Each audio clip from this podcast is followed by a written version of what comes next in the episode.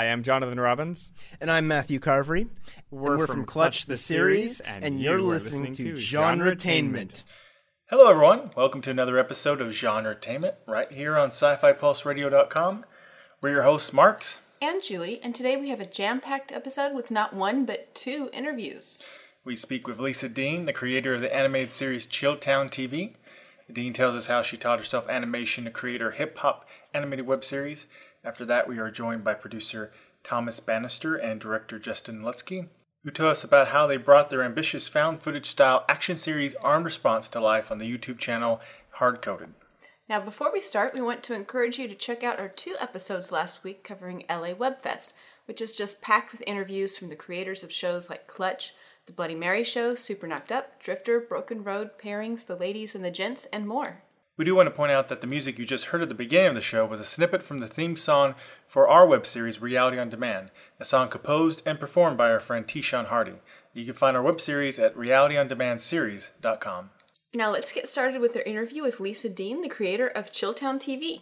Hey, this is Layla, and welcome to Chilltown TV, the home of scathing hip hop animated comedy. We got celebs, Clay Aikens? That's right. But I'm also a wee genie, and your wish is my command. We got crazy stories, Blame the pimp, blame the pimp, story of my life. and we got the most insane advice show you've ever seen. We're listening to Genretainment, and this is Marks. And Julie. And today we're speaking with uh, web series creator Lisa Dean, the creator of the animated series Chilltown. Uh, welcome to the show. Thank you. Thank you so much for having me. All right, well, can you tell our audience a little bit about Chilltown? Chilltown is an animated web series. It's hip hop oriented. It's pretty wild. It focuses on the lives and misadventures of three guys who are hip hop heads. They're kind of like misfits a little bit in a certain way. Um, it kind of just focuses on like their day to day lives. Like they're, they, one of them or two of them have crappy day jobs. Um, you know, girlfriend stuff. Um, a lot of it is kind of surreal. Most of it takes place in and around the music business. Um, there are a couple of extra characters. Um, the three main characters are G. Marvin Plaid, and another two. Uh, the other two characters are Cadus, um, who's G's cousin. He's a wannabe mogul in the music business, and Cadus' girlfriend Lele. Great. Now, uh, Oh, and does you said you are from New York? Um, does I the am. show take place in New York or? No, the show actually takes place in Jersey City, and Chilltown is a slang word for Jersey City. Okay. Ah, okay. So, what's your background in um, in web series and, and filmmaking, animation? Yeah, and in animation and art. Well, um, I have. A, this is my first experience doing animation. I'm primarily a writer, and um, I've and I've focused just on television, and I've been really lucky, and I, I've sold a couple of shows to networks as well as to uh, TV, like you know, production companies. But I was unlucky because I never got anything actually to go on the air or even go into production. So it was a very frustrating experience for me. Everything that I've done has been animation. Everything that I wrote was for animation, just because I really like cartoons and I liked adult cartoons. So about five years ago, I was kind of I guess at a crossroads to you know in a certain degree. Um, I had sold actually Chilltown to a network. I was in development for a really long time with the network. They never put it on the air. The rights reverted back to me, and um, I really believed in the show and I wanted to do it, and I couldn't afford to hire an animation company, so I taught myself how to animate. So this is my first experience animating. That's really impressive. Yeah, the the the the animation. It's very very good. What is your art background and experience and education? I have no education. Eh, no, I have some education, but not in not at the school of hard knocks. No, no not really. um, um, I used to draw a lot when I was in middle school, and I felt I was pretty good at it, but I never really pursued it. I, you know, I went on to other things. In fact, I um, when I sold Chilltown originally, I had done it as a self-published comic book, and I didn't even draw it myself because I didn't feel that I felt that my art skills were just, you know, they weren't polished enough. I didn't feel I had experience doing comic books and stuff like that, and so I basically it wasn't starting from scratch because I felt I feel like I had some kind of innate ability to draw, but I literally spent a year kind of reteaching myself how to draw by just practicing with books. Uh, like I bought a couple of books that had Looney Tunes characters and things like that, and um, just you know, kind of reteaching myself how to draw. Oh, that's really fantastic. I I can't draw a stick person, so, so I always I'm always admire you know those who can draw because I it always seemed like such a great skill. Like that would be so wonderful just to be able to draw something and no, it's not in the cards. you know, you know, you know what I found? I found that a lot of it is like a trick of your eye. It, it, if you have to kind of train your eye to look at things differently. Like for example, um, before I started doing this, I used to marvel at people who drew things that had really in-depth shadows and things like that. And when I did Chilltown, I when I was doing the background art, I realized I had to do a lot of shadows. And and all I did was I just kind of started looking at things and just forcing myself to see the shadows. Because normally like if you were to look at a wall you wouldn't normally notice the shadows unless they were incredibly pronounced. But if you focus on just looking at the shadows then you see shadows you just notice the light you know because i guess like your brain doesn't doesn't focus on that because there's just too much information to take in for you know for with everything and once you just kind of look at it as reality all you have to do is copy it she makes it sound so easy. So I think easy. that's we're becoming animators. Bless your heart. You're like, oh, they can do it. No, they really can't. it sounds deep too. It's like see yeah. the shadows. well, I, I also had I also had help in that um, when I did the comic book, I worked with a guy who was a really, really wonderful artist named Chuck Frazier, and he he's done a lot of stuff for Marvel and DC. He was just really, you know, very, very experienced and very skilled. And even though I created the characters, and you know, I knew the way I wanted them to look, and I worked with him back and forth and back and forth a million times to get what I wanted. Um, he drew them for when when we did the comic book. So he did turnaround sheets, and in animation, turnaround sheets are the sheets that animators and cartoonists use um, to show the different positions that characters are in. So, for example, you'll have a character facing forward, facing um, a profile look, a three-quarter look, um, the back, and that way you kind of know, you know, three dimensionally what a character looks like. And so I had those already. So I had something to start with. And plus, when I had my deal with Chilltown, I we you know part of what happened when um, you know when I was doing all of this was um, when I say doing all of this, I mean having my deal and being in development and everything. They flew me out to a million production companies. And in those meetings, you know, a couple of times production companies started putting together art. So again, I had mainly what they did was turnaround sheets. so I had all of that stuff. So it was kind of something to work with. I changed them, but it was something to work with. Hmm. Now, what was the genesis of Chilltown? What did it pop in your head one day? Was it a long time coming? What what made you decide to even create this story? Um, well, I I knew that I wanted to do. Um, actually, I the the way it started was I wanted to do a CD-ROM. Interestingly enough, I wanted to do a game, and I wanted to do an immersive game, and I kind of toyed around with the idea. I'm I grew up in the Bronx. I'm a hip hop head. I love hip hop. I grew up in and around hip hop culture. So it was the first thing that I thought of just because I really love hip hop music and I love graffiti and I love all of that. And I love cartoons. So it just seemed like a natural kind of mix for me. Um, nothing ever really took off with with that idea doing it. One thing led to another and it became a comic book and I ended up selling it and that's that's kind of how it took off. Mm. Now, when you animate the show, like how long does it take to do one episode? Um, billions of years. it probably feels like it, yeah, with all the details. well, it's it's the way you do animation, or the way I did animation was I I did I did an entire season at one time. So I, it's hard to kind of say exactly how long it takes to do one particular episode because what I did was I initially drew all the characters and then I initially I drew all the background art and I did them for everything for the entire season, not just for that one episode, because so much stuff was reused. And um, and then I recorded all the voiceovers and I did that for the entire season because you know again certain things were reused a little bit. So how long did that take? It took a year to create the characters and to do the background art. And part of that was I think it probably would now it would take me a lot shorter, but I did over 200 characters and 400 pieces of background art and I did walk cycles. Walk cycles in animation are these things where you you create like a little couple of second thing of characters walking it because everybody's got like a little bit of a different personality when they walk and so you want to have them all look a little bit different and it's better to kind of pre-do that so then you just have the walk cycle done and you can pop it in and kind of you know make it conform to the scene i was teaching myself not only how to animate but you know kind of how to draw in a way. I mean, I knew how to draw, but you know, kind of revisiting that. So it took me a lot longer than I think it would take if I started from scratch today. Wow. Now, what kind of software do you use? Well, I used uh, Photoshop to do the background art. And the reason I use that, just for people who are like really techies and geeks and stuff like that, is because I really love shows like Aqua Teen Hunger Force and I love Looney Tunes.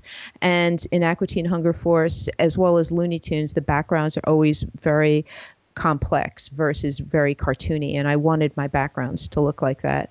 I did the characters in Photoshop in um, Adobe Flash and I composited everything, the background and the animation, and I animated everything in Adobe Flash. And then I put it into Adobe um, After Effects to kind of put voiceovers and do special effects. And I edited it and did all the music and put the music into um, Final Cut Pro. So it was a lot of software that I used. Wow. What uh, was behind the decision of making a, a web series versus maybe I guess you said you pitched it to other networks already. Uh, I don't know if there is such a thing as making it and then and then giving the created product and trying to pitch it to network at that point or not. But well, it uh, wasn't a create. It wasn't a created. It was not a created product. I I had pitched it to. I actually only pitched it to a couple of networks, and I sold it originally, and we never went into production. They just all they really had was a script from me. So when when I left that deal, that's what I was left with was a script and just you know some turnaround sheets and my broken dreams. this so, business is paved with those. exactly. I've heard that. I've lived it. and so, um, essentially, the reason I decided to do a web series was because I saw what was going on with the internet. And it was really, I I felt that at least I would be able to do my thing. I d- I didn't want to just, I felt like I was just going to be going around in circles, shopping and, you know, shopping and pitching and shopping and pitching. And, you know, even though I was more way way luckier than most people you know to have sold a few things um, it's a very it's very very tough to to do that and it's very very tough to get something on the air and i felt well at least this way i can put it on the internet and and if people see it I can probably resell it or I might be able to resell it. Plus, your brainchild will finally be out there for someone to actually see. Yeah. right, exactly. exactly.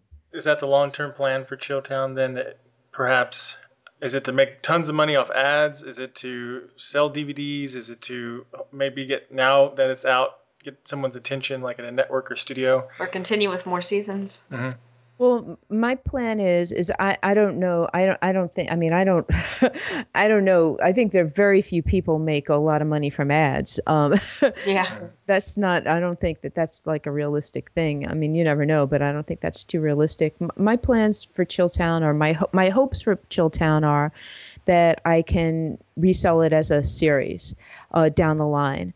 Um, I'm hoping that I can either through uh, crowdsourcing or you know whatever you know through a, an, an online network or whatever get the funding to do season two because I can't do season two by myself. I mean I, I can physically, but it would just it would take too long. Um, I you know there'd just be too long of a period between season one and season two. Um, you know I think the only way that I can really do it is to you know have a team and have a budget so I can actually hire people so it can be done like let's say in a year. Now, um, am I correct in you did some of the voices for I did. the show? I did. And, and uh, so, which ones did you do? I do Lele, and I, I did about 25 voices altogether. Oh my gosh.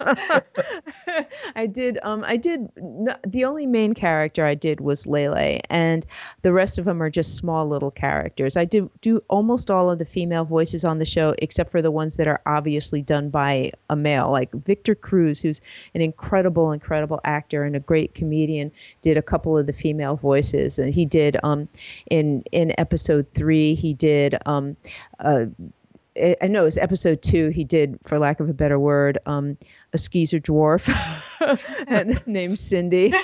and um, I, I just, I, it's so unexpected because his voice is so gravelly. It's so unexpected to hear a guy doing a female voice. It's great.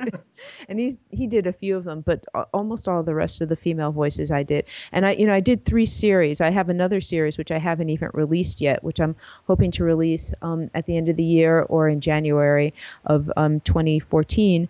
And um, and that series I did that the 25 voices that includes for that series as well.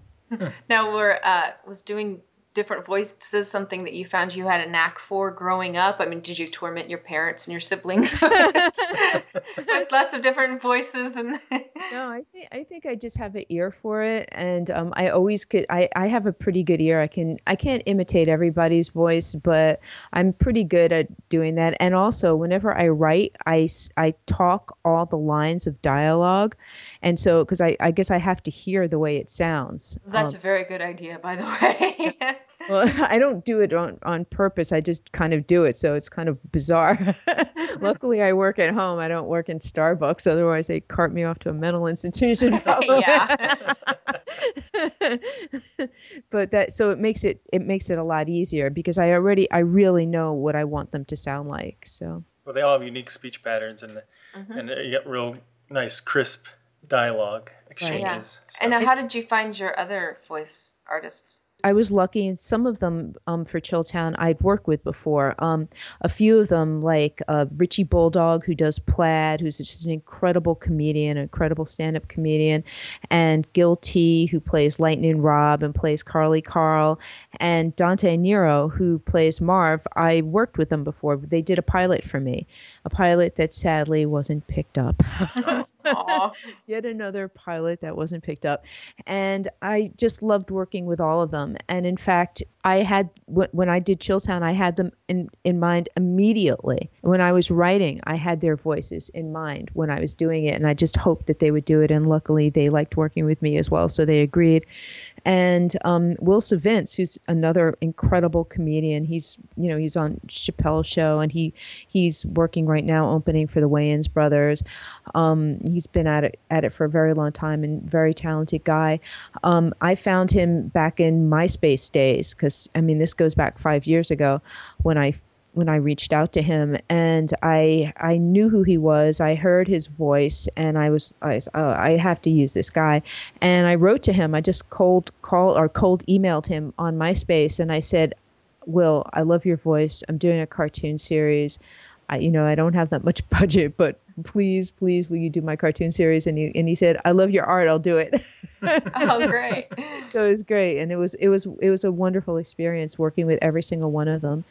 Um, it, it was a biz- weird kind of thing recording the voices because I think a lot of animated shows record people together, and I didn't have that set up because people just came to my apartment. So I recorded everybody individually, and I recorded an entire season in one day. So it took everybody typically about two two or three hours to record the entire season, and then I had to splice everything together. So it was a really really tough job. Yeah, very time consuming. Oh, um, yeah. Now, now you mentioned you know all these comedians working with you, and obviously this is a, a comic show. Right. Can you explain to our listeners? Uh, can you t- try to describe the humor they can expect when they tune in and uh, watch Chilltown? Sure, it's kind of like um, it's it's based on who my influences are, which are Richard Pryor, uh, Patrice O'Neal, Dave Chappelle. It's it's definitely it's very edgy. It's raw. Um, I feel it's smart. It's not not that broad in a way. Mm-hmm. Like Chris Rock is another person who's a big, big influence for me, and you know things that kind of make you think a little bit. Um, so that's the kind of humor. There's a lot of cursing. no, they can't. You can't do that on the internet. I know. I know. It's, I'm shocked. Shocked. There's Shocking, cursing shocking. going on in this establishment. What's going to become of the internet now that we allow these sorts of things to happen? I kind of felt once I once I looked at at Jenna Marbles, who I love her show by the way, and once I looked at Jenna Marbles and I realized, okay, Jenna Marbles' audience are like 10 and 11 year old girls and she curses throughout her entire show. I figure, okay, I'm I'm to be okay. well, I mean, you know, if you grew up like we did, you know, I, I could watch shows that had cussing when I was growing up, but I sure knew better than to try doing it myself. right. right. They can do it because they're on TV. Right. right. It's a big difference. Now, Right. can you explain the guy in the box? Yeah, okay. The pimp head. the pimp head in the box. the pimp in a box. um basically that's Lightning Rob. Lightning Rob is a pimp. Um he's a decapitated he's a living decapitated pimp head. Um I I decided to have him be decapitated because I just always thought that was funny. Um, just having de- like talking decapitated characters, which you know has been done a bit, and yeah, and, and Yeah.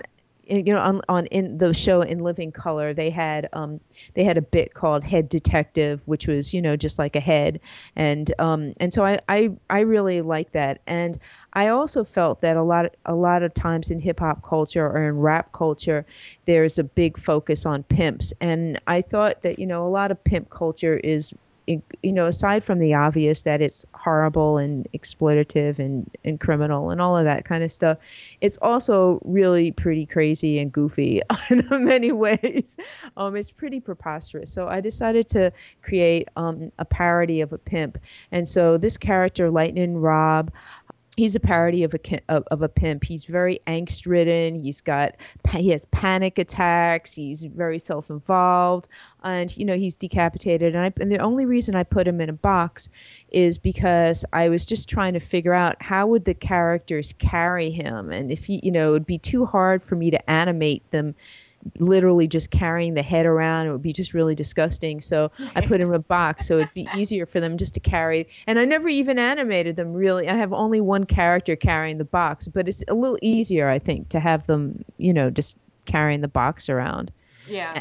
And so that's that's who that character is. And he i had him have little tiny little thalidomide hands because in pimp because in pimp culture there's also a thing which also you see a lot in in rap videos. And you see you know when you know when you watch this kind of stuff there's a thing called a chalice cup and pimps have a chalice. And and it's this big ornate cup that sometimes it says pimp and things like that on it. And they carry a cup you know like you know i guess like perpetually toasting themselves and so i wanted him to have the chalice cup because i wanted him to be able to beat people on you know with the chalice cup and so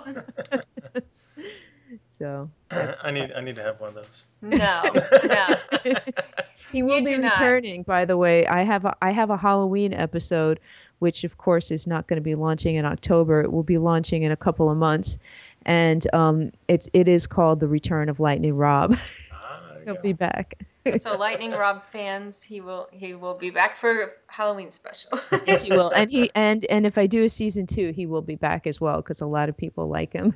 well, that's not a character you see every day. Now, now I'm curious. Uh, you know, comedians, at least the comedians I've worked with in the past, sometimes like to try to improv a little bit, Yes. and, and I know they're they couldn't improv a whole lot because they're not with each other. But Right. uh, I'm, I'm curious if they, if any of them, when they recorded their voices, tried to tweak a little bit, and maybe you kept some of that. I did. There was there was very very little of it. There, I'd say ninety nine percent of it was on script, and um, there was n- none of that, no ad libbing. But there were a couple of a couple of instances where there were there was ad libbing. I mean, aside from inflection and things like that, which were you know which was great. Um, one of them was um, which per- I purposely set it up for an ad lib.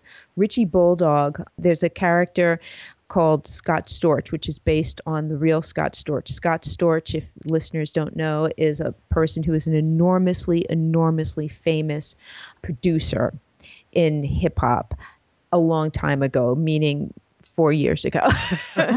And he and he was he's you know he he made a lot of hit records. He you know he he reached a level where he had he made millions and millions and millions of dollars and had yachts and had ornate mansions and the whole thing and he lost most of that and and he was kind of like a preposterous type of character in a lot of ways and i decided to make him into a wah wah pedal because a lot of chilltown is is kind of surreal and I, I guess I was thinking in Charlie Brown that wah wah wah wah wah wah wah, you know, somebody who just always how talks. all the adults sound like that, yeah. Right, and so I wanted him to to kind of be like that, although he doesn't quite sound like that. So I have him working uh, because his career has just fallen off so much. He's working doing a sex advice show at a pirate radio station, and um, and and so um, and so there's part part of this scene, which is you know in, in one of the episodes, um, he he has a, a you know he's on the air and he says,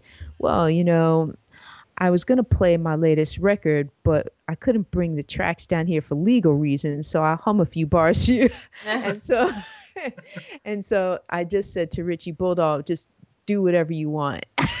and he, I just let him record for like, I don't know, it had to have been 15 minutes. And tears were rolling down my I, it was so funny because he's like blah, blah, blah, blah, blah, blah. it was so funny. It was really really funny and he just completely ad-libbed that entire thing. It was it was wonderful. And another thing another ad-lib part was will Sylvince where um there's in in episodes actually a number of episodes but the character is introduced in episode four the character of Lerob. Lerob is this horrible, horrible psycho, like the worst boss you'd ever want, and he he's like a mogul, and he he runs a record label called Massive Death Records, and I knew that I wanted him just to be really over the top and crazy. And Will Sylvince actually came up with the idea of having Lerob spell out his name all the time and try to st- spell things. So he always says it's Lerob, L E R O B, Lerob. and I just loved that. I thought it was really, really funny. And so I kept it and ended up having Will Vince actually in certain things because Lerob comes for almost all the rest of the episodes for season one, and and having Lerob spell out other words as well. you know, I, think it'd be really fun for the audience if maybe you could perhaps do a few of the voices okay. Know, you're doing a little bit of the infliction there whenever you're talking about the other characters, but you know some of the female voices that you do be kind of kind of fun. Okay. Hey, this is Lele.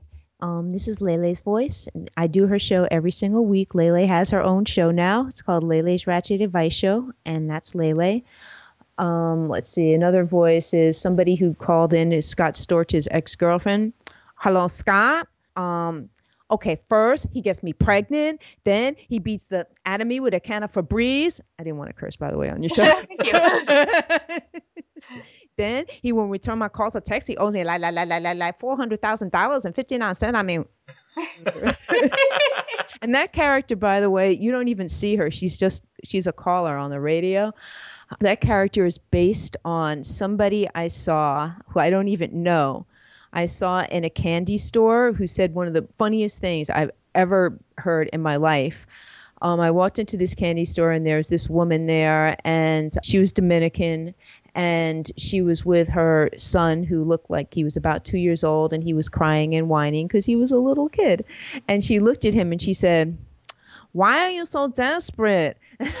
and, and me, I don't know. It was just the the like the two year old's going to be able to answer honestly. Right? Why are you so desperate? And so it was like the greatest rhetorical kind of question, almost rhetorical question I've ever heard.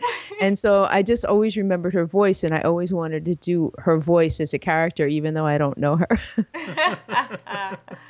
Unnamed woman in candy store. right, right. Became Scott Storch's ex girlfriend. Was trying to get child support. Who I unbelievably I wrote that by the way, and this year it was revealed that he actually is battling child support because he's not paying child support. So unbelievably, I actually I wrote it and it became true. Wow. sadly, sadly for Scott Storch, the oh, real Scott Storch. Well, you know, for other people out there that might be wanting to do a web series or, or try to go into animation, do you have any kind of do's or don'ts that you learned along the way? Perhaps mistakes you made made it harder for you on doing animation, or perhaps lessons you learned on, on trying to distribute or promote your web series? Oh, I could spend at least five hours telling you. There was at least minimum. Maybe a little more condensed than five hours. okay. Just a couple of things. exactly.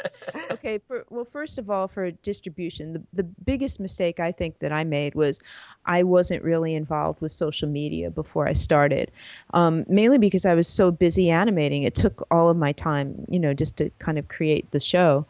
Um, and if I had to do it all over again, I would have started getting involved with social media at least a year before and developing relationships with people and building a community and building up friends and stuff and you know just becoming immersed in that because that way you have a platform for your show to jump off into. You have people who are really waiting for it. I had 80 people who you know i i would update my facebook page once every 8 months and so I essentially had nobody waiting for my show whatsoever. So that was a really that was an enormously big mistake.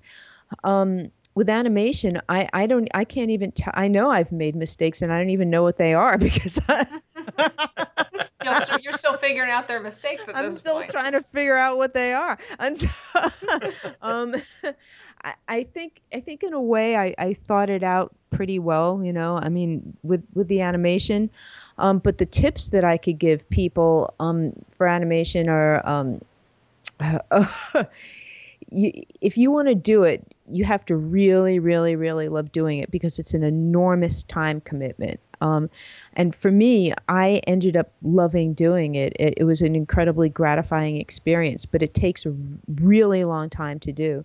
So it's not something. It's not like you, you know you can just take a camera and just get a bunch of people together and record something. It takes an enormous investment. So you have to really be willing to you know allocate a long time if you want to have something that looks good you can do something that looks you know that's not not very good and that you can probably pop that off you know, in a short amount of time. But if you want to have something that looks good, you're going to have to invest a lot of time. I think those are some really good tips. Yeah. Um, what do you think now that you're kind of immersed yourself in this web television community? You know, what do you think the future of web series television is for for independent web series creators like yourself? Oh, gee, I, I don't know. Um, it's it's hard to say because things are changing so quickly. I mean, part of it's it's incredibly thrilling to be a part of the community because in general everybody is so cool and it's it's they're great. Um, but as an indie person, it's definitely it's very challenging because the only shows that get enormous views are shows that are with networks and those shows tend to be much bigger shows that either have you know you can hear I don't know if you can hear sirens in the background you can say yes I am from New York City we believe you now. We weren't sure before. Yeah, now now we get it.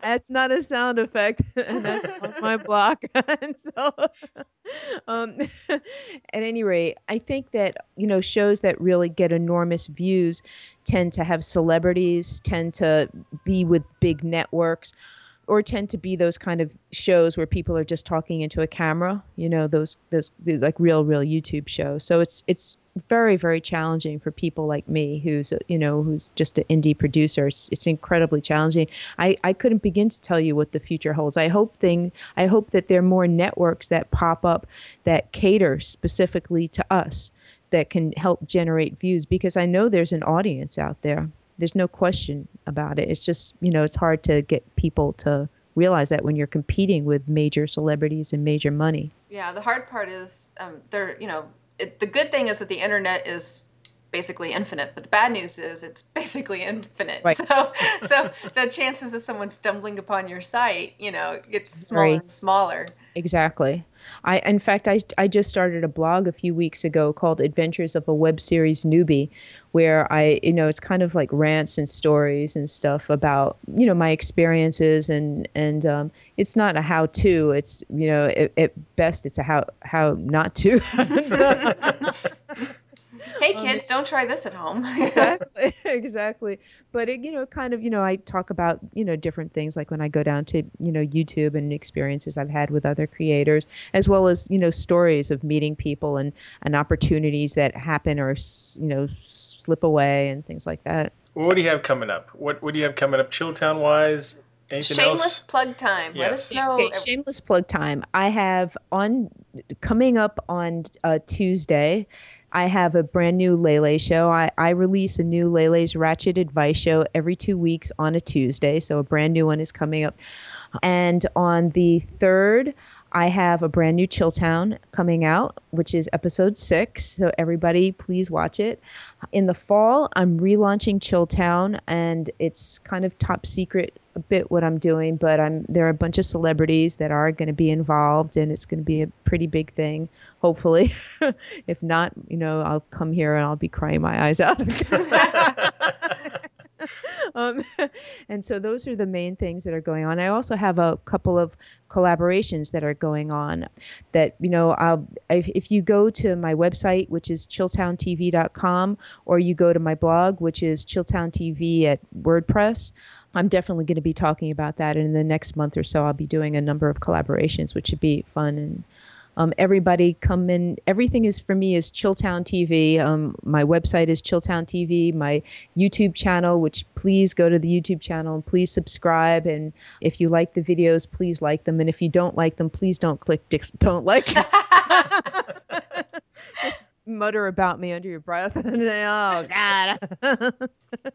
um, yes, you gotta love those dislikes and comment yes, sections. Uh, Right. I've been really lucky that I haven't gotten I, I haven't really gotten any negative comments. I've been really lucky about that. I've only I've only had one negative comment since I started this, which is unbelievable. Uh-oh, and it knock on wood. yeah, knock on wood. Yeah, I mean, some troll is going to listen to this and be like, "Oh, really? Well, we'll fix that." Exactly, exactly. I've been I've been really lucky. Um, but you know i guess that's part that's part of what it is you know i mean you know not everybody's going to like what you do so it's that's that's the way life is. But at any rate all of my stuff is chilltown tv so if you go to youtube it's youtube.com forward slash chilltown tv i'm on twitter at chilltown tv i'm on facebook at Chilltown TV. So please friend me, say you heard me talking on the show, say, you know, oh, I'd like to buy you a drink. You know, your story sounds really sad or, sounds great. but New York sounds scary, so I'm not right, going to. New York sounds scary. I'll send you a bulletproof vest, you know. um, so please, you know, I, I, I comment back to every single person who writes to me. So, you know, if you if you like this stuff and, and enjoy it, please write to me and and um, I'd be happy to hear from you. And please say you heard about me here. Great. That's great. Thank you so much for taking the time to talk with us. Thank you so much for having me. I really appreciate it.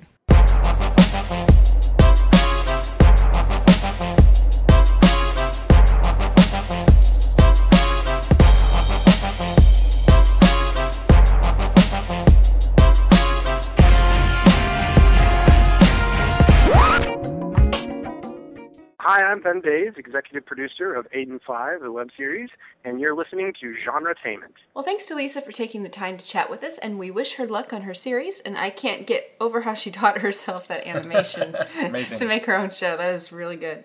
Now let's get to our interview with the creative team behind the YouTube action series Armed Response. What Adam 12, do you copy? What Adam 12 copies. Go ahead. Be advised, we have a report of a possible 417 at the Marine Terminal. A dock worker called in and said he thought he saw someone with a gun in a warehouse. Code 2, please proceed with caution. What M12 copies. We're 10-8, en route now. Copy and confirm.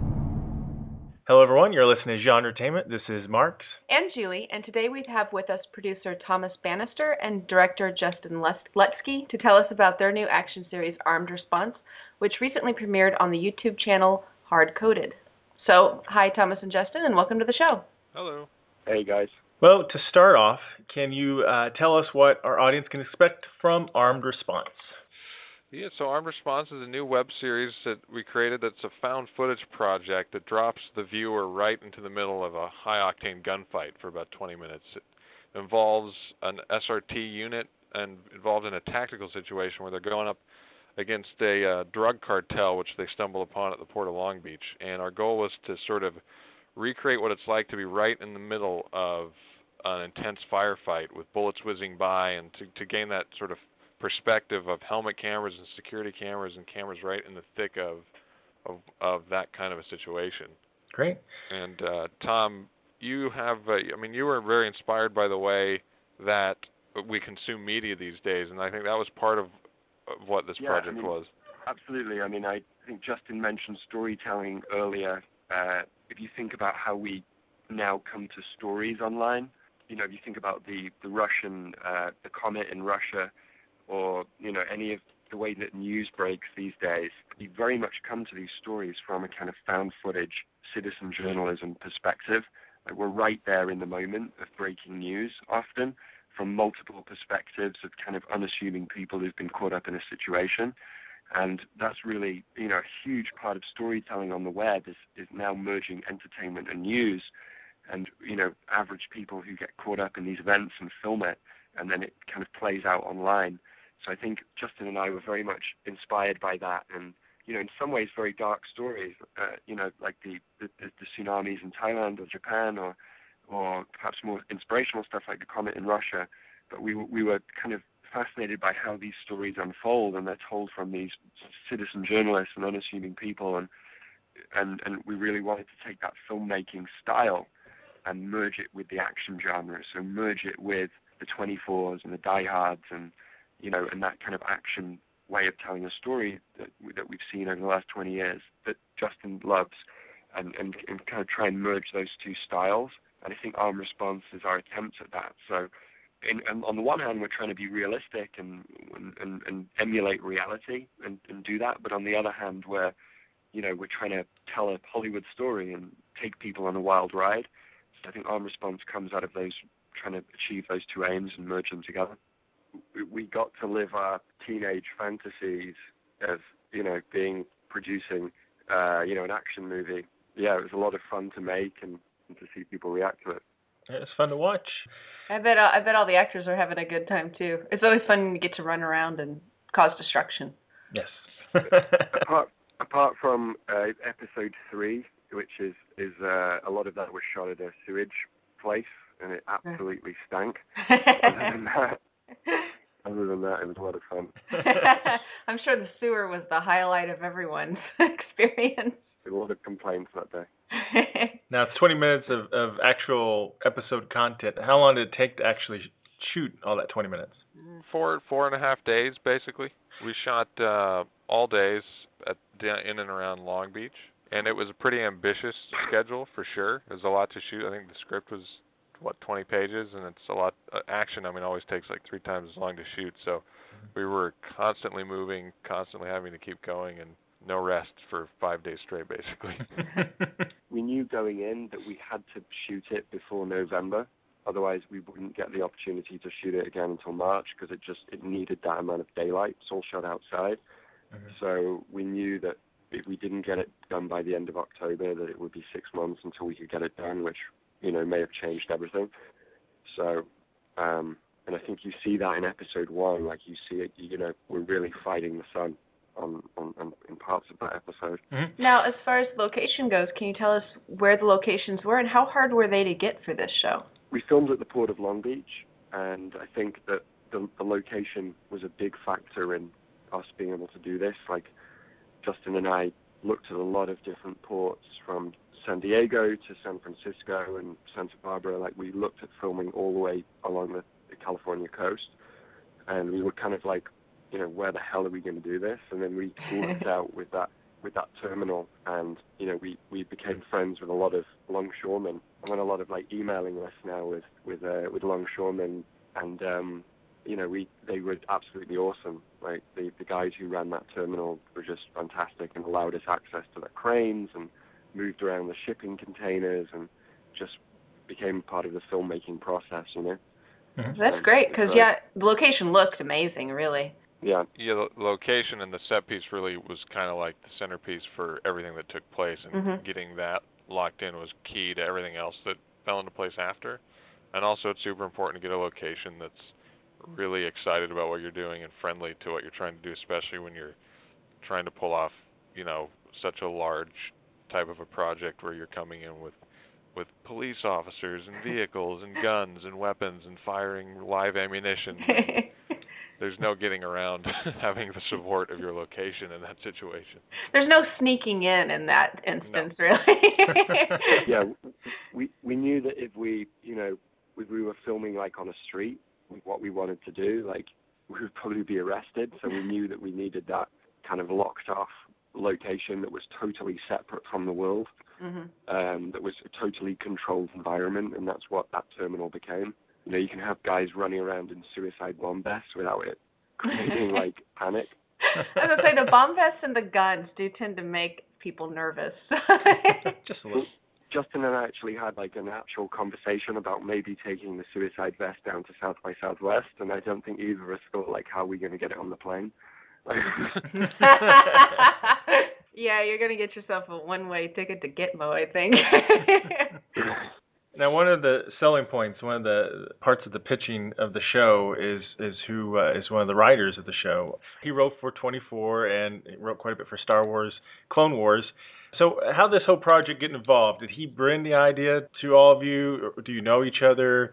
You know, how, how did we, Armed Response come about? We came up, we came up with the idea, and you know, I think Armed Response really initially came from phone calls, really between Justin and I. Like, you know, we we wanted to work on a project together, and we work, we developed a few other ones, and it just you know t- talked a lot. And Justin would come to some of our SXM shoots, and and Armed Response kind of came out of that dialogue between Justin and I.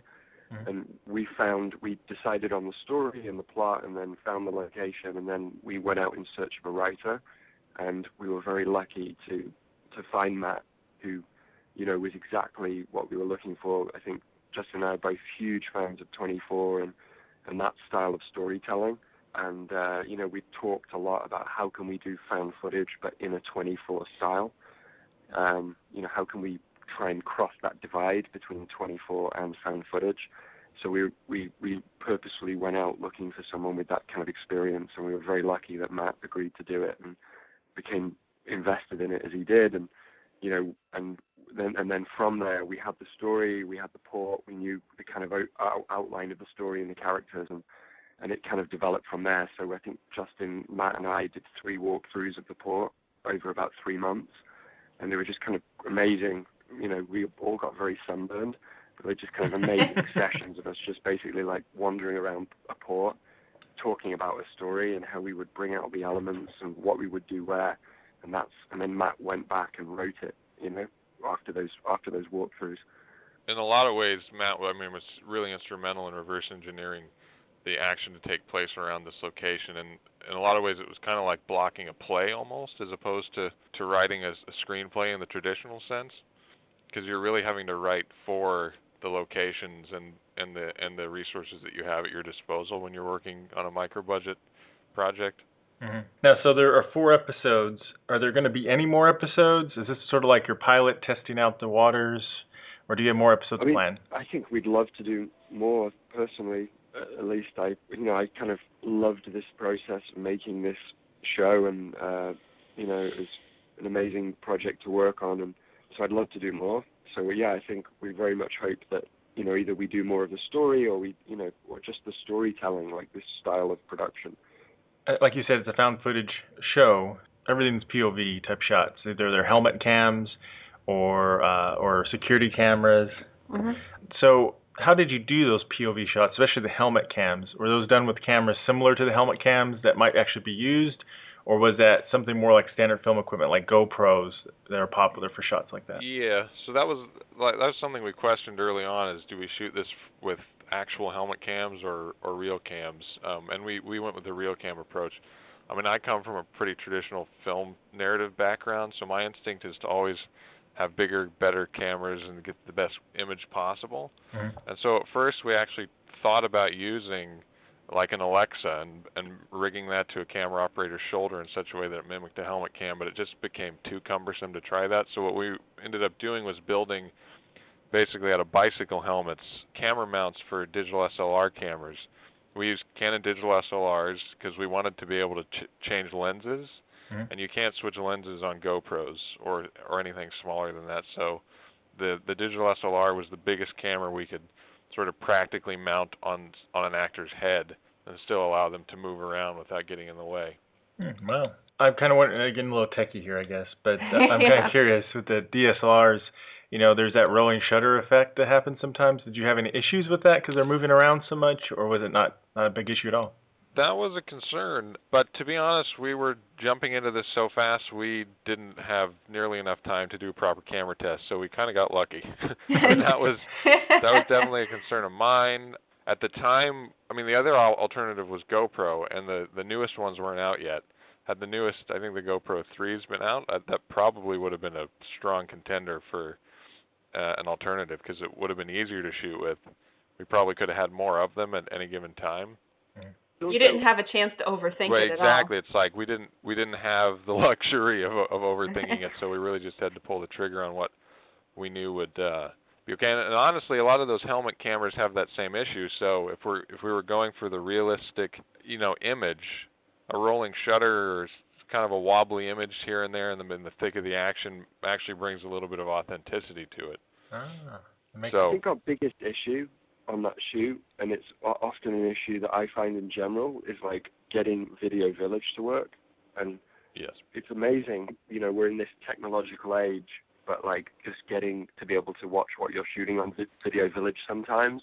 Get like I wish Apple would like figure out how to do Video Village because it's amazing how many shoots it never works. And on this one, because we were like literally following, you know, if you think about episode one, like they jump out of a SWAT van and they run into that building, like trying to get follow that and like see it on a video village and actually see what you are filming was a total nightmare. So I think in that that first day, Justin and I was very frightening because we were like trying to like figure like what are, what are we shooting here? Like we we couldn't even see some some of that first day uh, and what we were filming. So it was kind of a frightening. And like halfway through day number two, I'd say we finally kind of figured out how to kind of get video video village to work in that style where we could kind of like follow it what we were actually filming. Mm-hmm. But it was it was quite frightening that first day to to kind of jump into that style. I bet so because if, you, if you can't see it, you know, their their helmets could get could slide and you could just get lost sky or ground and not know until later. It'd be very scary. yeah, no, there was there was a few points. I mean, the, the interesting thing about that first day in this style of filmmaking is the more characters you have, the longer it takes. So what we didn't know going in was that first day when all of the SWAT team are still alive is the biggest day because like you have to film everyone's POV.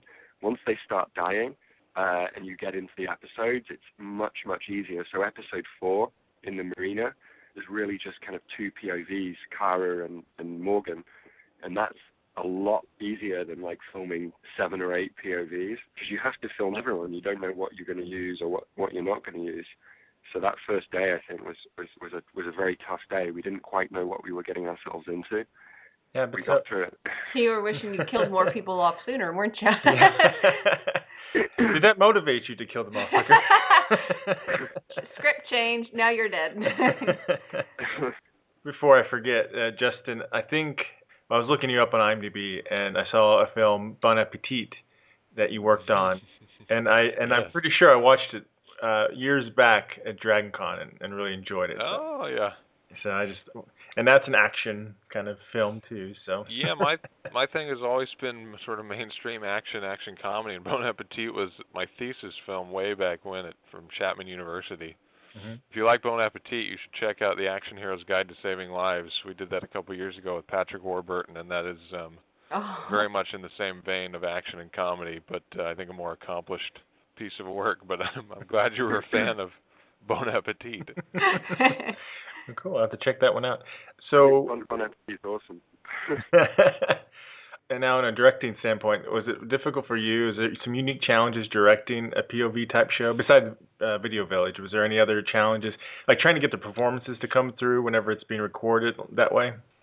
Yeah, I mean, most definitely, this was a huge challenge. Um, I mean, my initial interest is not to do found footage type stuff, so I went into this kind of with an open mind, trying to, you know, f- almost figure it out as I went. But certainly, you you can't do basic things like when you need to see an actor's face, you can't just get a shot of their face. So planning planning when one actor looks at another actor because we have to see something they say or we have to see a reaction on their face. I mean, it's a whole other element to like consider. Um, a lot of times we're basically using the actors as as moving tripods, and so I don't think we're making the the, the best use out of them them as as performers and figuring out how to kind of work in shots where we actually see them was a challenge. Like in episode four, even though technically there wouldn't be a camera there, we justified a backwards looking camera from the point of view of the gun looking back on um Kara, the Mhm. the character of Kara. And so doing stuff like that was just almost became like essential just to sort of see actor faces and performances at times. hmm Yeah, I mean, all in all, it was a completely different filmmaking experience than doing something where you can set up any shot you need. You're now limited to very specific shots. hmm almost every headcam shot that you see in the show is actually uh, is, isn't the actors. It's done by the guy who played Sniper, Rains. So he essentially wore the headcam for everybody. Oh. Um, I think that's right. Just no, am I kind of misremembering that? No, that's right. Because our original plan was to to move this camera around from actor to actor, and we quickly learned that it was actually quite difficult to to wear this helmet for any extended period of time. So we kind of got used to the idea of only the our our strongest guys and the guys who could endure the longest would just do it all for everybody, and that turned out to be Grant, who played the sniper, and he was an amazing asset to have on the project both in Yeah, his he- tactical experience advising and then just also his ability to to grunt through wearing this camera all day long. Oh wow. Even like Ella, who's the the girl, it's the female homeland security person. Like Grant, that's literally Grant, like crouching down, running around. It wasn't actually Kara wearing that. Uh, Um, but an interesting, if you think about that in terms of you know business, an interesting element is that we could do this style of production with an A-list celebrity. We could do, we could make a 90-minute feature, and we'd probably only need them on set for two days to get those face shots. Like everybody, every other, you know, maybe a few more days, but like you know, and then we need them in ADR. So it's a very interesting concept from a casting point of view that we could make an entire feature around a, a big celebrity, like without necessarily blocking out a huge amount of their time. That's a good idea. That is a good idea. Yeah. And a lot cheaper on your end too. Right. Well, yeah. I mean, a, a lot of times with casting big celebrities, it's not that they don't want to do it. They often do, but it's just like time. Like they've booked up for years, and Mhm. you know they don't have any time, and they may love a project. But so with this style of filmmaking, like we, you know, we really could fit this into the big celeb schedule. With armed response, we did touch a little bit on like procedure, and uh, I mean it seems very heavy in procedure. I mean they're always they're saying a lot of code. I don't know if I, if yeah. code's So the right how word, accurate is is everything they're saying? How'd you go about researching that? Well, um, the original intention was to try and be as authentic as possible, and we um, worked with Grant again, who played the sniper in the series, who has a lot of experience in his history working on tactical teams and working for various government agencies, and just a lot of um, experience in that world. So we drew off him a lot. But the reality is, when you're working micro budget, a lot of what you're doing is dictated by the resources you have available to you and the time you have to shoot something. So uh, you know, we strive to be as authentic as possible, but ultimately, I think entertainment value trumped authenticity some of the time, and so there's kind of a blend of both. And the the other reality is that we're working with the cast of actors, and we don't have the budget or the time to put them through, you know, a two-week boot camp in in tactical training like they would on any major feature. Mhm. So to get them comfortable and working with weapons and moving as a team, it's like they they're doing the absolute best they can on the day of, as opposed to having that drilled into their brain for weeks at a time ahead of schedule. So it's kind of a mix between what's entertaining and what is authentic at the end of the day. I think. I think like you know going off some of the comments that you see on YouTube on this, like a lot of people are focused on that. Like, is it real? Is it not? And like you see a lot of comments like, oh, this would never happen. This would. like, I think I think that we we never set out to make something that is absolutely real. Like this isn't Zero Dark Thirty. Like this is much more like we wanted to do something entertaining. Like you know I. I, I and at least I thought of it uh, as as like the A Team or like you know one of those 80s cartoons in, in in a way like where we were kind of trying to be entertaining and kind of take you know like 24 like 24 is not real it, it Mhm. but Oh uh, no, it's not real. cool. I'm just kidding. Sorry. yeah, I mean, it's totally improbable, obviously, that all of these things happen in the 24-hour period and the storylines. But we wanted that, like we wanted the plot twists and and all that. So we never, you know, we have a bomb defusal scene. Like we never set out for this to be like found footage and sold people on the reality of it. We always wanted it to be found footage style, but like 24-esque kind of storytelling. So it's interesting for, for me at least to kind of read those comments online because you know people are kind of like, oh well, this you know there's there's guys like from the LAPD you know training department like commenting online, oh this isn't our procedure, we would never do this. And I think to a degree like we never tried to set out to make it. right, you never said it was a documentary. yeah, it's it's supposed to be entertaining. It's a fantasy in in some ways, but shot in that real style, like trying to and the timeline that we were trying to squeeze into 20 minutes. I mean, when you're shooting something for the web, it just has to, you know, one one twist after another after another, and things just have to come eh, right, you know, stacked right on top of each other, and we don't have time to really linger and and let things breathe as much as you would with, you know, a movie or a TV show. And yeah. so also dictated sort of how things escalated much faster than they would in real life in which case something like this would probably take all day and all night in some sort of a standoff where nothing happens until the very end. yeah, you know that it, it's it's not real. I mean, if that was someone's actual day at work, everybody'd be dead in a week. right. if nothing else, yeah, from sheer exhaustion. and that I think just from pr- producing for the web and being a web producer, uh, you know, which which is very much my background like now when I watch feature movies, like I, I find it hard to concentrate sometimes. Like it's that kind of quick turnaround of plot points and, and story ideas that you know you have on the web is much much slower in feature films. So we were kind of tapping into into that I think a little bit. Mm-hmm. I know uh, you produced a number of uh, web series, and one of them is Easy to Assemble, uh, yep. which is you know very popular, sponsored by IKEA.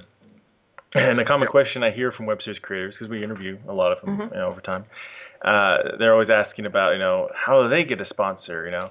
And uh, and of course, your Easy to Assemble is one of the uh, examples people uh, mention. Do you have any tips for them on how they could possibly get a sponsor like that? Um, yeah, I mean, I think I question whether that model is totally current in the present time. I think it's a great model, and and SXM as a company, we not just with IKEA but with Samsung, we've over the last three years we've done a hell of a lot of productions for Samsung, and um, different shows which they've sponsored and commercials and that kind of stuff, and it's it's it's it's fantastic if you can get it to work and you and you like the brand that you're working with, but it's incredibly hard to to get a brand to back your ideas, and I think the current I think currently with brands, branded entertainment for consumer products like phones and like furniture, like they're not as interested in branded entertainment in 2013. That could very much switch back uh, in 2014, but I think marketing budgets in 2013 are very much focused on social media. So if I was to give advice to a web series creator uh, in 2013, I would say probably brands at the moment are not the way to go. I just don't think that they're interested in spending money in this space. I think that it's a fantastic way for them to spend money, but like I think that at the moment they're trying to figure out how to maximize their Twitter accounts and Facebook accounts, doing all of that stuff. So I think I, if I was a web series creator, I would, and you, you see that with what SXM's doing at the moment, like this Break project and a Vivo series we're doing, and we're very much focused on on doing original entertainment, focusing on YouTube channels and, and networks and people who are uh, who are spending money online. Uh, I think that there's less money without brands at the moment, mm. but uh, there's a little bit more control. Armed response could never be made with a brand. No brand would ever, you know, no uh, like a, a video game or a movie might sponsor it, as they ended up doing. But like, you know, IKEA would never sponsor Armed response. Because it's, it's just too violent. Um, you can see like AT and T trying to put up things on the connexes. I can the... I can see you know you're getting shot. And like, Let's jump behind this couch from IKEA. it can handle these bullets. right. I mean, I, I think that they should, and uh, and and Justin's project, Action Heroes Guide, like is, is to me is like an amazing branded entertainment project in the making. But it's getting brands to sign off on something where people are getting shot uh, even if it's in a comic way, is is very hard. You know, I think overall in 2013, getting brands to fund projects is is a tough sell. this year. That may change back, but if I was a web series creator, I, or I am a web series creator, but if, if I was like advising a web series creator, I'd say don't go after brands, go after like some of these channels and networks and try and sell your idea there. Mm-hmm. I think it's interesting how you you know it it was a more workable model, and then you know here we are almost done with the third month of 2013, but you know we're acknowledging that it could completely change in just a few months. That's how fast these Absolutely. things change. And that, that's the thing. Like SXM's a digital studio, and like we have to reinvent our business model every six months. So if you if you look at our shows, you know, 2008 we did Easy to Assemble. Like through 2011 we were working with with Samsung, and we were very much brand focused. And I think the whole model has shifted. And you know, in 2012 you saw Google come in and invest a lot of money on YouTube channels, and at that point the model shifted to original productions for the web. So you saw these big YouTube people suddenly become hot. So that's like people like Freddie Wong or Ray Williams Johnson, and the companies that kind of rep them, like Maker Studios or or uh, or Fullscreen, uh, and and that that's the kind of hot model of the moment. But now the kind of Google investment is kind of a little bit up in the air. So like we're in an interesting stage at the moment, a kind of transitional stage where uh, it's incredibly creative, but but but nobody's quite sure where the business model is without brands and without Google. Mm-hmm. Like where's the where's the where's the business model? Yeah. But yeah, I've heard a lot of it. And that that that was for me a big thing about South by Southwest was it was incredibly creative to be there and to there were so many people there were doing crazy stuff on the web. Like everyone like like a lot of people like I've given up trying to figure out you know the the business model like I just do it because I love it and that at least for me was our response. Like we, you know, to me, like being on set with Justin and and that creative process at 6 a.m. in a port trying to make this thing happen was was the reward in of itself. And hopefully we'll get some stuff coming coming off it. But I think a lot of web series creators are at the same point at the moment where we're doing it because you know we kind of passionately believe in it, and you know the business model keeps shifting on us. Mm-hmm. So yeah, it does for sure. I know we hear a lot of frustration by web series creators sometimes as they're trying to figure it out. Just as you start to figure it out, it, it all changes. changes. Yeah. but um, as soon as it gets figured out, as soon as like you can package it up and figure it out, like it will lose. You know, big companies will get involved and will become structured just like television, and there'll be a set way of doing it. So at, at the moment, there's huge you know there's huge problems with it, but at the same time there's huge creative flexibility with it. Um, but the moment that it gets figured out and there's a set way of doing it, that will change. And you know it'll be like TV where there's this you know you go in and pitch a TV show. There's this there's this very set set of rules and way of doing it. Uh, you know that's been done for like 30 years or so. Yeah. So that to me is is what I love about the web is you can totally reinvent it, which is a little bit what we tried to do with Armed Response you know, you know, this is, you know, trying to do something totally new. Uh, at least we thought it was, you know, from our perspective, it was new. Mm-hmm. Um, but and you can't, you can't really. It's hard to do that in TV. Mm-hmm.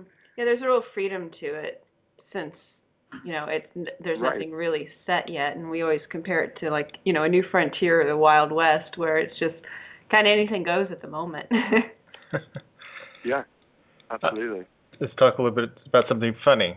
You know, you're you know, we got four four or five days to shoot this. You're moving fast.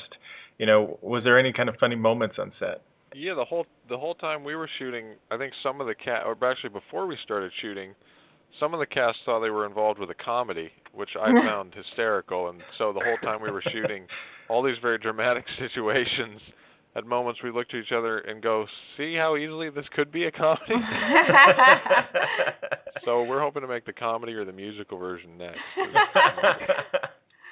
um, a lot of the cast didn't realize they were actually going to be firing live weapons, and so I think Camille has a very funny video of her cell phone waiting in the dressing room on the first day when we were doing a weapons test fire, and she just realized that she was actually going to be firing these weapons for for real, and had a freak out moment.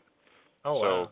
all sorts of fun realizations like um how intense the action and and being involved was going to be.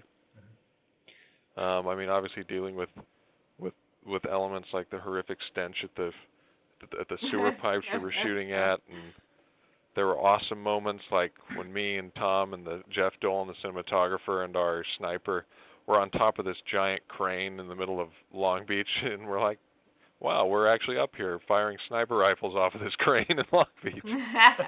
Just cool moments like that where it was actually happening for sure. There was a there was a moment uh, that explosion at the end of episode three where the bomb vest goes off. Like we had we had only one take to do that because we had to like, you know, get kind of rig that explosion and we were losing time. So we were like, we we have one moment to do this, and we we blocked it a ton of times, and then we filmed it, and that I think that was the most elating moment for me, like when it kind of we did it and it worked, and we were like, all right, done. I was wondering how much of it was you know actual special effects or how much it was done post and visual effects. So so a lot of it was actual special effects, huh? Yeah, a lot of it was as practical as possible, which is always something I I think looks better when you try and shoot as much practically as you can and then augment with visual effects. Mm-hmm. So most all the gunfire was all real, and then we augmented with some muzzle flash here and there in post, and then a lot of the a lot of the blood that's in the in the show is is CG because it's harder to do squibs and more expensive to do that. But all the blanks were live fire, and all of the um, any any explosion or anything like that had some sort of practical element to it that we may have enhanced with some visual effects after the fact. I'm thinking if I were acting in it, my freak out moment would be more about the sewer than the actual guns. Are you serious? I still have my this mental image in my head from that from that tunnel shoot of like our first AD like screaming at people and then like a huge spider coming down on a strand from the ceiling and landing on his shoulder. And, him, and him not noticing. And then like a grip walking by and saying dude there's a massive spider on your shoulder. There were spiders seriously the size of baseballs walking around the ceiling. It was Oh. See, nature Right. has a way of humbling you. You can be, you know, at the top of the food chain yelling orders, but you know, nature will have a way of putting you in your place. Yeah. nature will bring you down a notch. that's an interesting thing being a Brit in California, uh, because I come from a place where, you know, there's nothing really that can kill you in England. So like, you know, like long ago we like, you know, there's like wild boars and bears and stuff like became extinct in England, and there's no poisonous spiders or snakes. Like in California, you're like, actually that spider might be a black widow, you know, or that Yeah. you know, there's a whole kind of there's a whole level of things here, like mountain lions or flash floods or earthquakes that can like kill you. if you take them yeah, we got those here too. Yeah. But the worst thing that you can get do in England is like literally get wet from the rain. I suppose you could, you know, catch a nasty, nasty cold and. yeah, you could, you couldn't even. It doesn't get cold enough to like freeze to death. Like if you sat outside all night, you'd be fine. be miserable, Yeah. and that would be yeah, just, okay, that's it. New plan. We're moving to England. Yes, yes. Well, the the owner of SciFiPulse.net lives in England. Yeah. so he's got it right. He's we'll just go it. camp at his. We'll just go hang out at his place. well, we should do an armed response England. You know, like uh, I don't know. Ooh, that's a good idea. Would they have an armed response in England? Well, I think they do now. Okay, yeah. Terrorism and such, they probably do. I guess. I don't know. Yeah, I don't think you'd get as many weapons there. It'd have to be some kind of armed response, like knife style of physical combat. I just remember watching Torchwood, and Gwen was like, "I don't know how to use a gun," and he's like, "You need to learn." Alrighty. Well, before we we wrap up, I am curious. We touched on a little bit already, but uh, since both of you are in the web sphere, especially uh, Tom, um, I'm curious what you think the future of web series is for independent creators. Do you feel that it's going to become very challenging to become an independent web series creator and over time because of of Hollywood coming in, or you think there's still some some really great opportunities there? Um, I think at, at the moment it's very egalitarian. Like you know, anybody, a lot of people have these have, audiences, and it's great or small. But uh, that's one great thing about not having a business model is that it means that um, anybody can of do it and uh, you know can have their say. So I think once as you get uh, the big hits uh, on online and the big shows, it'll become very much like the rest of the entertainment world, which is where you have a few people who are the big celebrities, big stars, and that's what everyone talks about. But online at the moment, it's a lot of people, great and small, doing their own thing, and you know maybe they have they're on YouTube and they have like a hundred thousand subscribers, and they're living off that. But that once we get the big hits uh, on on the in the online world, is going to change, and it'll become much more focused on the big stars, and you'll you'll get it'll become more like the entertainment world where a few people take all of the money, as it is in television and film. You know, there's good there's good points and bad points to that. Mm-hmm. The good point is that you'll get more money and the budgets will go up and and that kind of stuff. But the bad the bad point is that it'll become concentrated in a few hands. I, I think it's the case with entertainment. Like there's a, in, the entertainment business, there's a few winners who who take home the prizes, and and you know I think we'll see that on the web. Like it'll at the moment it's everybody has you know a chance to kind of say their thing and do their thing, and gradually we'll get this big success stories, and those people will you know take over whoever that is. It'll be the least expected thing. Mm-hmm. Now, Justin, I, I don't know if you've done that many web series. I know you've done a lot of films. Is this your first web no, series? yeah, I I haven't done many web series. Um, the first web series I was pretty heavily involved in was last year. I was a second unit director for a friend of mine's a web series called Drone, which was on um, Yum Yum F, mm-hmm. and that was a whole lot of fun as well. But really, the last year, I've been kind of delving into web series because it's an interesting outlet for filmmakers who are not getting a chance to to direct TV shows and features, which is really what my my long-term goals are. It's a great way, a great space to work in as a sort of stepping stone to lead up to that, and it's almost becoming that too. I mean, the web series, the ones that I really enjoy and watch are are the the sort of more t- high quality, you know, sort of major filmmaker attached type projects like the Halos and the H Plus and stuff like that. So um, it's kind of a new thing. Although I've been developing and meeting with companies about web series for years, trying to pitch ideas and all that kind of stuff. Really, only been involved in production in them with uh, Drone and then Armed Response mm-hmm. in the in, in the last year or so. And and how's it differ for you? Like when you approach it, you just wrap it all up like a feature film. It's like a 20 minute yeah, feature. I mean, I again, I I think storytelling is storytelling, whether you're doing it for television or feature or web. I think it's all about telling great stories and um, finding characters that people want to come back and see time and time again. So, I mean, that's how I would approach any project. Um, and I think that is the challenge with a web series in uh, in a much more compressed time format, trying to get as much story and character in there as possible, while still delivering something that is appropriate for the sort of online viewing attention. So that's a challenge of web series most of the time, I think. Okay, so now we're to the part where it's we call our shameless plug time, where uh, you all can let our listeners know where to find Armed Response, and also any other projects that you might have that are already out or that are coming out that are in the works. So, so go right ahead. Go ahead. you want to start, Tom, or should I think of a few? Uh, yeah, I think uh, it, I mean Armed Response is is uh, is findable on on YouTube. I'd say that's the the best way to just go on YouTube and type in armed response and, and, and you'll find it. Uh-huh. Over on, over on hard coded, right? That's the channel. Yeah, hard hard coded is is Break's kind of new action channel, which armed response is on. So yeah, search hard coded or arm response.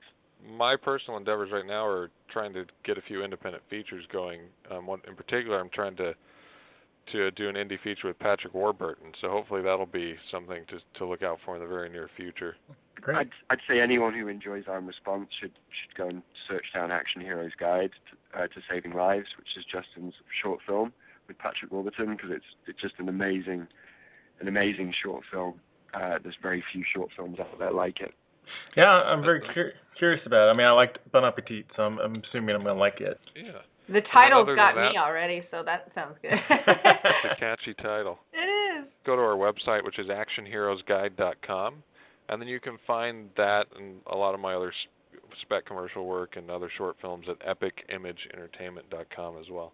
Um, and then we've been talking with Matt about ways to expand armed response into all sorts of different um, possible feature length ideas or more episodic ideas, and so excited to see what we can put together in terms of the future of armed response as well, for sure. All right. Well, it's been great speaking with you guys. thanks very much, guys, for your time. I really appreciate it. Thank you all for yeah, talking. thanks for having us.